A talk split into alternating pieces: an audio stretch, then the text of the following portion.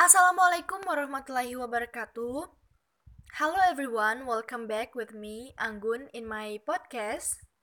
So, hari ini di podcast ini saya akan membahas mengenai Regional Trade Agreement atau perdagangan atau perjanjian perdagangan regional. Salah satunya adalah the North American Free Trade Agreement atau Perjanjian Perdagangan Bebas Amerika Utara yang biasa disingkat NAFTA. Saya akan terkhusus membahas mengenai pandangan tiga perspektif, yaitu ada realisme, liberalisme, dan historical materialisme terhadap NAFTA. Oke, langsung saja. Uh, NAFTA adalah sebuah organisasi yang ber, yang terdiri dari negara-negara Amerika Utara, yaitu Amerika Serikat, Kanada, dan Meksiko. Uh, perjanjian ini awalnya diterapkan hanya ada dua negara antara Amerika Serikat dan Kanada pada tahun 1988. Dan kemudian Meksiko bergabung pada tahun 1992. Piagamnya menyatakan bahwa NAFTA bertugas mengkoordinasikan kegiatan ekonomi, termasuk hubungan niaga, komunikasi, kegiatan kebudayaan, kewarganegaraan, paspor dan visa, kegiatan sosial, dan kegiatan kesehatan. Markas NAFTA berada di Washington DC, Ottawa, dan Mexico City. Oke, kita bahas pandangan tiga perspektif yang pertama adalah liberalisme. Ekonomi liberal sering melihat NAFTA sebagai free trade agreement yang terbuka, di mana berfungsi sebagai batu loncatan menuju perdagangan bebas multilateral. NAFTA juga memiliki efek demonstrasi yang positif pada World Trade Organization di bidang jasa perdagangan, investasi, dan hak kekayaan intelektual. Kaum liberal juga memandang NAFTA sebagai mekanisme yang inovatif yang memungkinkan perusahaan asing mencegah negara mendiskriminasi mereka.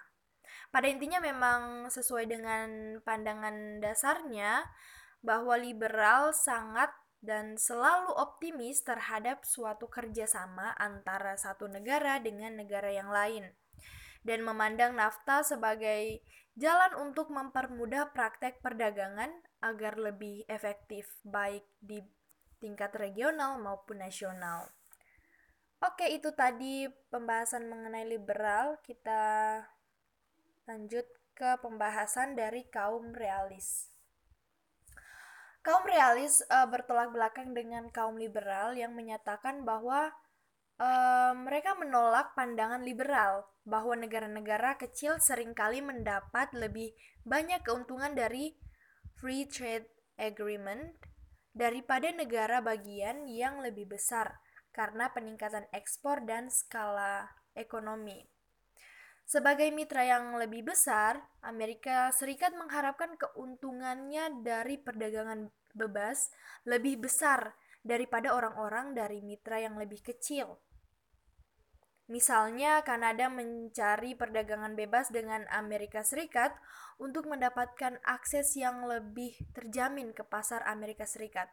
Tetapi tidak cuma-cuma, karena Amerika Serikat mengharapkan berbagai pembayaran sampingan sebagai imbalan, seperti kurang regulasi Amerika Serikat, investasi asing, akses Amerika Serikat yang lebih besar ke energi Kanada, dan perdagangan jasa persetujuan.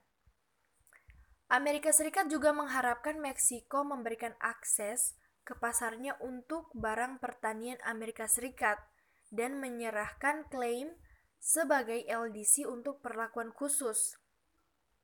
Kaum realis juga melihat NAFTA sebagai ancaman bagi kedaulatan nasional. Kaum realis melihat e, NAFTA sebagai kendaraan bagi investor untuk melecehkan pemerintah yang kebijakannya tidak mereka sukai. Pada intinya memang realisme ini cenderung memiliki kecurigaan terhadap nafta, selalu uh, curiga terhadap nafta dan uh, memberikan keuntungan yang lebih besar kepada negara-negara yang memiliki power lebih besar dalam hal ini misalnya Amerika dibandingkan uh, Meksiko dan Kanada yang memiliki power lebih rendah dari Amerika. Oke, kita lanjut uh, kepada perspektif historical materialis.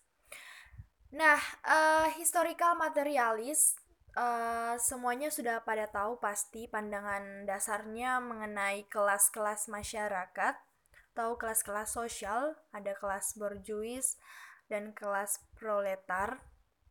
Dan dalam lingkup negara dia ada uh, negara core atau negara inti dan negara perifer atau negara pinggiran. Oke. Okay. Uh, historical materialis berpendapat bahwa nafta sedang mengalihkan kekuasaan ke kapitalis kelas dan melawan kelompok buruh. Beberapa historical materialis menggunakan istilah inti dan pinggiran untuk menunjuk posisi dan kelas sosial daripada lokasi geografis dengan alasan bahwa nafta telah menurunkan banyak pekerja Amerika Serikat dan Kanada dengan status perifer Nah, kerugian bagi pekerja Amerika Serikat dan Kanada menurut uh, perspektif historical materialis tidak menghasilkan keuntungan yang sebanding bagi pekerja Meksiko. Misalnya, NAFTA menghancurkan mata pencaharian petani Meksiko karena jagung Amerika Serikat yang menguntungkan manfaat dari subsidi pemerintah secara bebas diekspor ke Meksiko. Oleh karena itu, historical materialis berpendapat bahwa nafta meningkatkan kemiskinan dan ketidaksetaraan antara si kaya dan si miskin di ketiga negara bagian. Oke, teman-teman, itu tadi uh, tiga perspektif ada liberalis, realis, dan historical materialis dalam memandang uh, nafta atau the North American Free Trade Agreement. Semoga teman-teman bisa memahami apa yang saya sampaikan dan semoga bermanfaat. Dan mohon maaf apabila saya memiliki kesalahan. Terima kasih untuk meluangkan waktu mendengar podcast ini. Assalamualaikum warahmatullahi wabarakatuh.